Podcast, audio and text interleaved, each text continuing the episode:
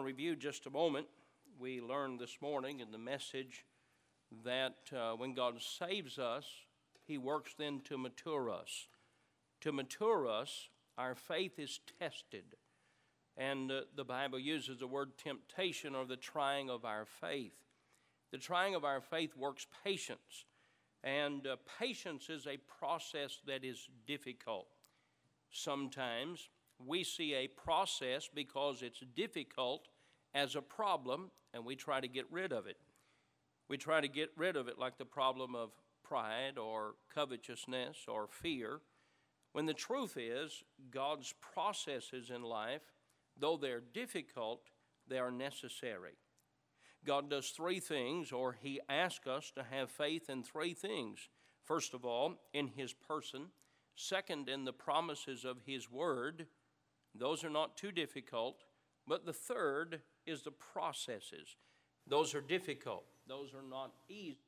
However, if we trust God in the processes, that patience makes us complete or lacking nothing.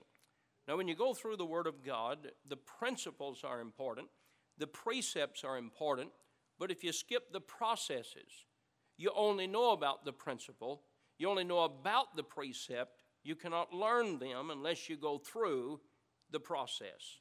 Are you with me tonight? Now, in 2 Samuel chapter 6, we have the story where David, the king, recognizes that the Ark of the Covenant that has been stolen by the Philistines needs to be brought back to the land of God's people.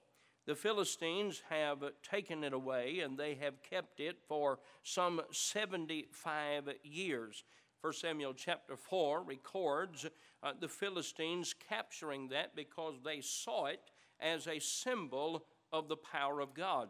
And they wanted it. They wanted it for themselves, and David said, It is not yours, so I'll go and get it, and I'll bring it back to uh, the people of God. And yet, even though he was doing the right thing, there's a great tragedy in the story.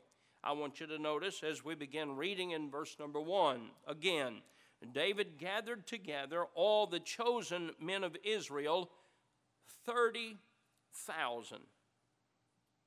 Boy, their presence was made known, wasn't it? 30,000.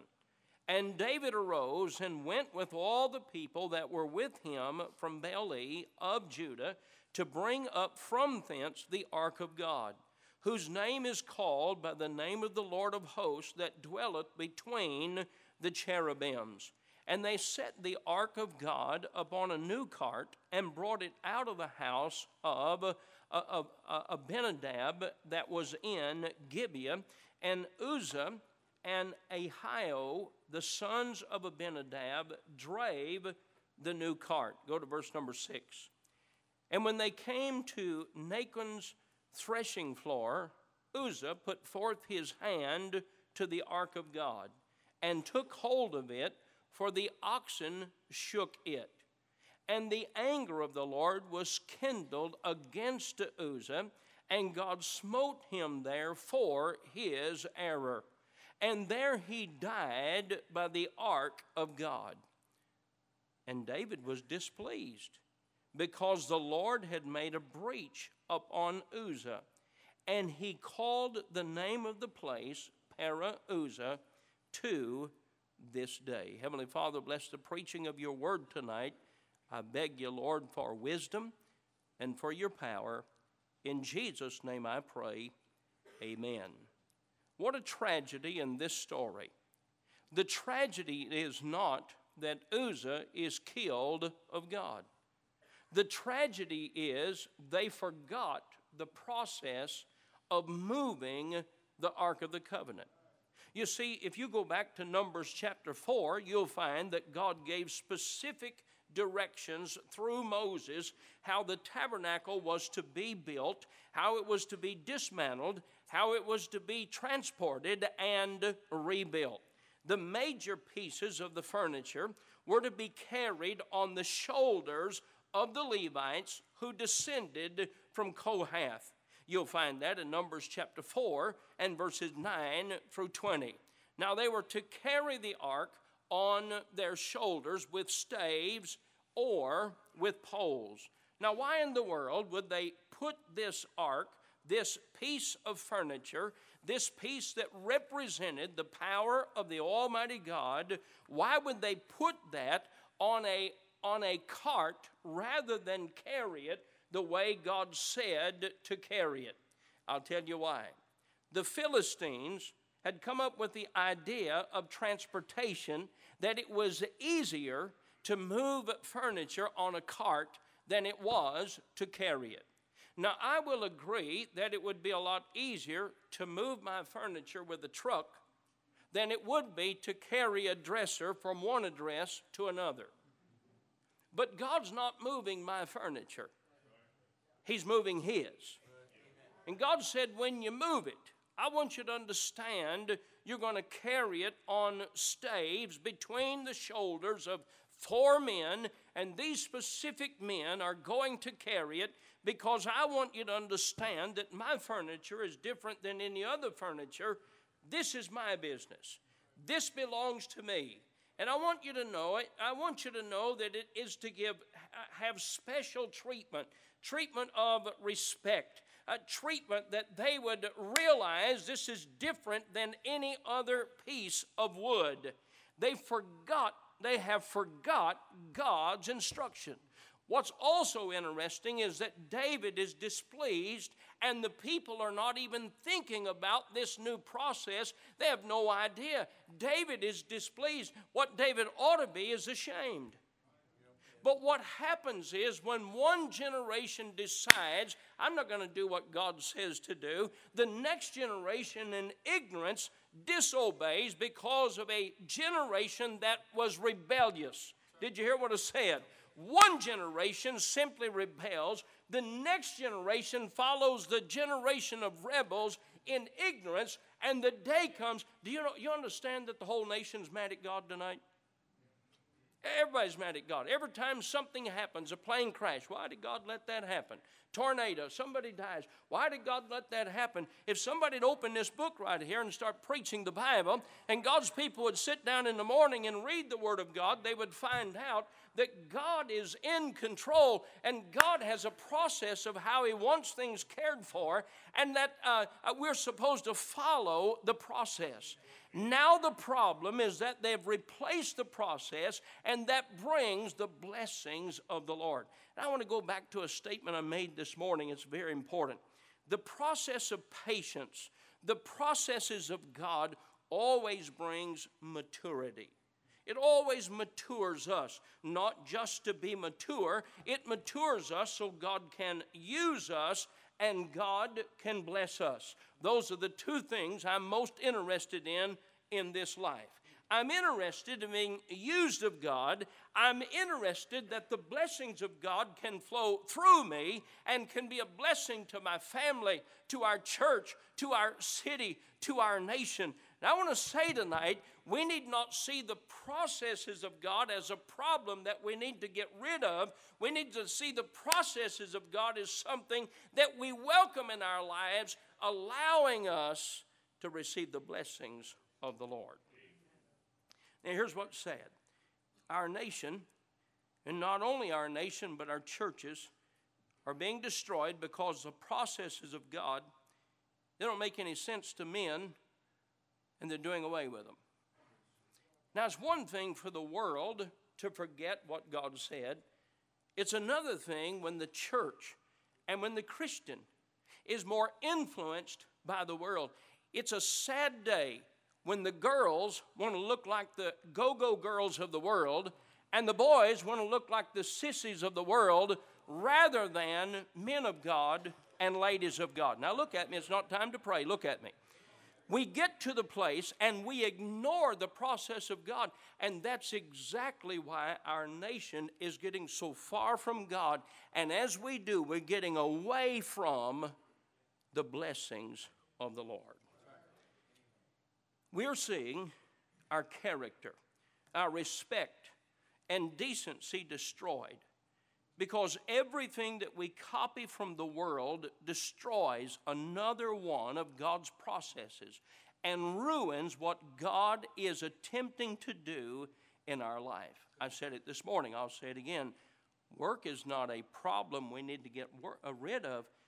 Work is a process that makes a boy into a man teaches him how to provide for his family. Work is good, work is right, work is righteous. We treat work in this world like it's a problem, and so we figured out how to keep people from working. We sign them up on welfare, we keep printing money. We're not spending money from savings, we're spending money from future generations. We're destroying the process. What made uh, the World War II generation the greatest generation on earth was the difficulties they faced in the early 1900s, and that poverty did not hurt them. Those times of difficulty and sacrifice and not having everything they wanted, it didn't hurt them. It made them the greatest nation or generation on earth. You see, sacrifice is not a problem, it's a process. You remember Abraham told uh, him uh, to take his son, his only son Isaac, and sacrifice him on Mount Moriah. And we look at that and say, Boy, that hurts. Uh, that hurts me emotionally. Uh, by the way, can I say so? I didn't even I didn't even know what it meant to be offended as a boy. Everybody's worried today, oh, I don't want to offend their feelings. By the way, I'm not worried about that tonight. My job is not to displease him, but to preach the Bible. And uh, if you'll have to get, if you get offended, we used to call that conviction. And if you get convicted, then you can get right. Back to the story of Abraham. God said, Abraham, I want you to take your son, your only son Isaac, and offer him on an altar on a burnt sacrifice. We look at that and say, there has to be a better way. There has to be a better way. Now, don't miss what I'm about to tell you. We, in the first generation of Christians, we learned to sacrifice and live by faith. Somehow or another, we think that is hard on our children. But if you take away their learning to live by faith, you take away their learning to work and learning to sacrifice, you'll destroy that generation.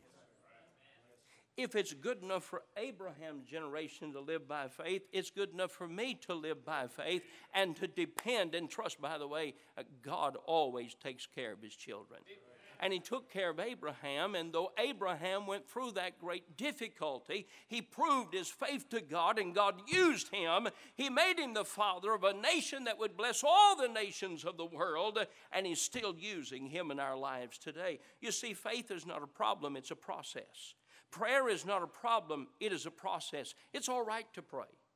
It's all right if the answer doesn't come in one day. You can pray again and again and again and again. If you don't have anything on your prayer list that you prayed for for months before you got the answer, you don't understand what real, real uh, prayer is. We got this idea God's a vending machine. We put in a 50 cent prayer, and get our little answer out. Friend, I want to tell you something. You'll never move mountains, you'll never accomplish things for God if we don't understand what it is for prayer and for uh, fasting, for times of prayer, extended seasons of prayer. If the Lord Jesus spent the night in prayer before choosing his own disciples, certainly you and I ought to spend time in prayer before making decisions.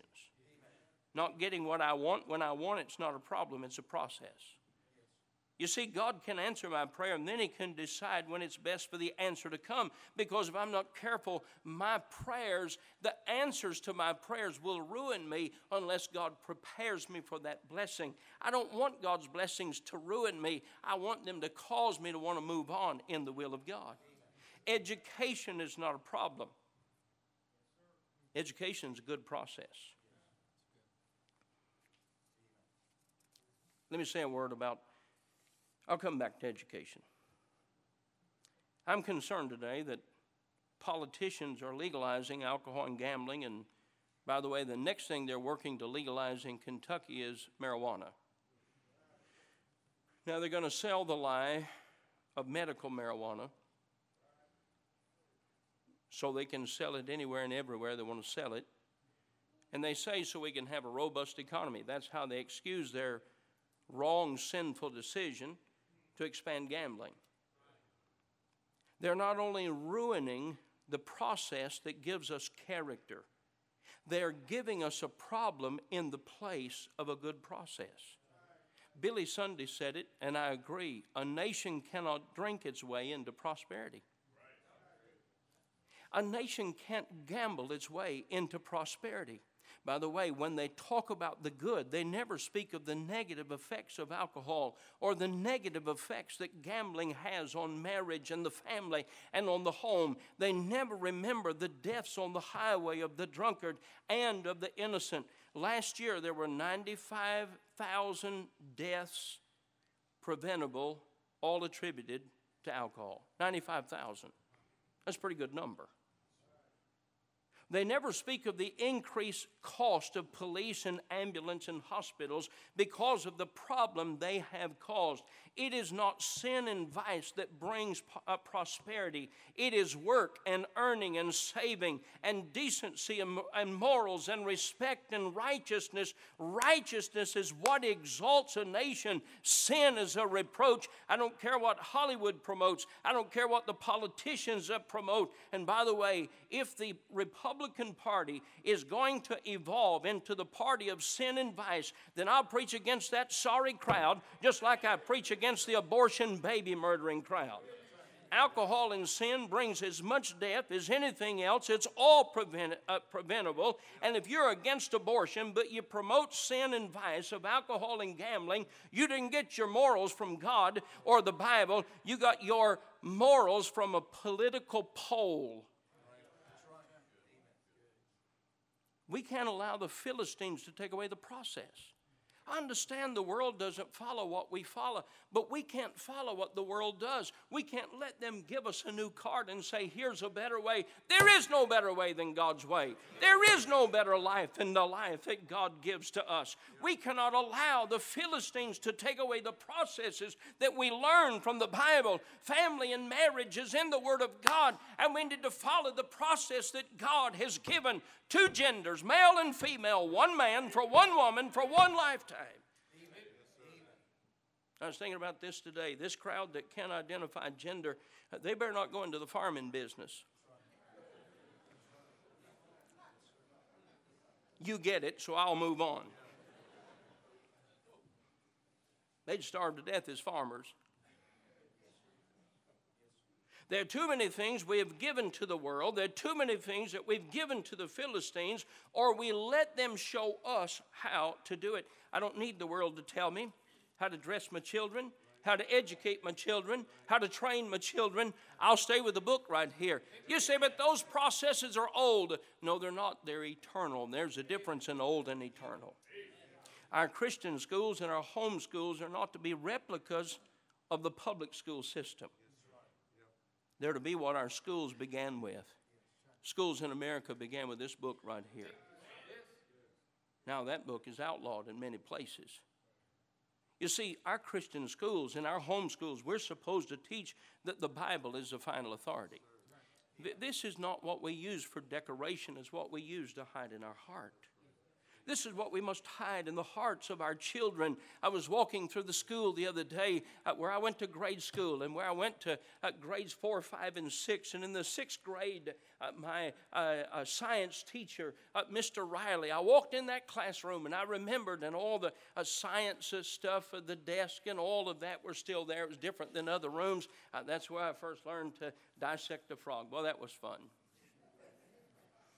Uh, it was also uh, where I first uh, was told, do not be a surgeon. Do not be a surgeon. You're not supposed to cut those things in two. Oh, well, we put it back there. Uh, but I remember Mr. Riley saying in our textbook this year is a theory called evolution, but we know it isn't true. The Bible says God created the heaven and the earth. Don't you make them don't you let them make you feel inferior because you don't have the knowledge of science. Science, I mean, the biggest joke in America today is science. These folks can't find their way home. They can't throw a baseball from home uh, from the pitcher's mound to the home plate. This is how we're supposed to rear our children. Our Christian schools and home schools still supposed to teach character. Our schools are supposed to teach decency, respect for self and others, standards for boys and for girls, hard work, work or not eat is what the standard is in the Bible, commitment, loyalty, By the way, schedule is something that we need to stick to in our home schools and Christian schools. We want to have a time we get up in the morning. And some folks don't realize six o'clock comes twice in a day. It does, doesn't it, Brother Paul? Comes twice in a day. There needs to be times that we live by, schedule live by, respect for mom, respect for dad, respect for men and women, respect for the servant, respect for the veteran, respect for the aged. Patriotism is something that is not caught, it is not, it is not uh, known by birth, it is something that is taught. Don't you let them take the truth of history of America away from your children. Teach your children how this nation was founded and the difficulties that brought about the blessings of God of this nation. We didn't learn these things from government. We didn't learn these things from the state. We learned these things from the Word of God. Ten years ago, the state of Kentucky Higher Council on Education, or Council on Higher Education, I believe it's called, they sent me a letter saying that our college had to be accredited or licensed. And so I asked for a meeting with them in my attorney's office and I met with them uh, uh, with uh, Stan Lee in Stan Lee's office downtown.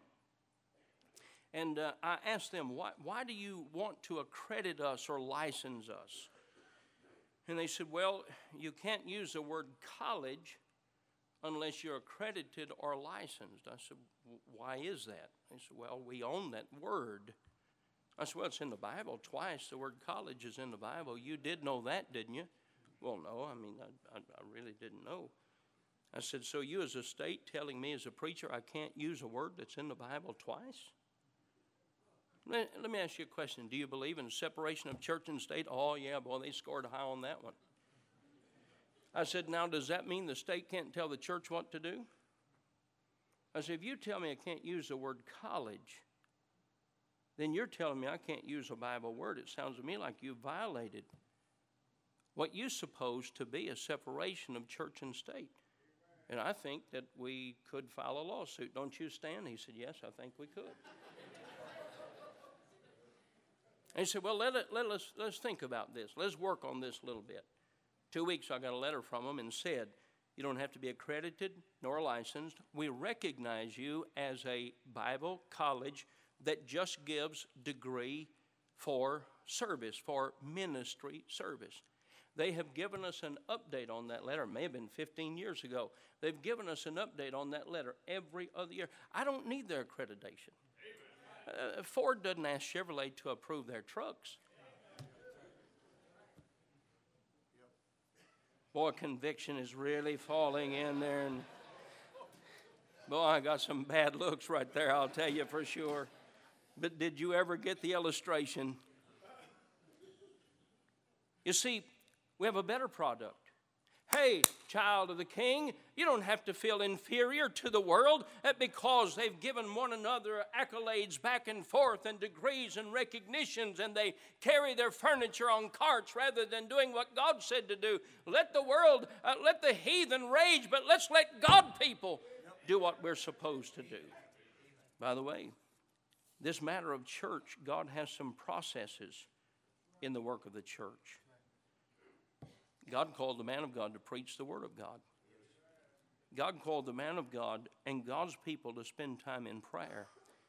You want the power of the Holy Spirit? You spend time in prayer with God. He said this I'll pour water upon him who's thirsty, I'll, I'll pour floods upon the dry ground. I don't want the world and worldly things to take away my appetite for the things of God. I want to be dry, hungry, thirsty for the power of God. Brother Hazlett was reading his Bible one morning early this week, and that was a blessing to me, just that right there was. But he sent me uh, uh, some verses, and, and uh, he was showing me uh, verses uh, from Solomon when he built the temple. If you remember the story, Second Chronicles chapter 6. Uh, the Bible said that, the, that God came down and his presence was like a cloud that filled the temple so much so they couldn't see. He said, maybe this is where the idea of smoke machines came from. and I said, maybe so. And you know what it is? If I have to get the power of God from a machine, I don't want a substitute. I want the presence of the Holy Spirit. I, I, don't want to substitute. I, we're, not, this is not Disney World, this is church. We, we're, we're not playing a game here. The work of the church is done through gospel tracts and soul winning and giving and sometimes sacrifice and singing gospel songs and hymns these are Bible principles and they're processes that God has chosen. And when a process is difficult and we look at it and say that's going to be hard, there has to be a better way. We need to understand something. God's not just serious about his principles, he's serious about the processes.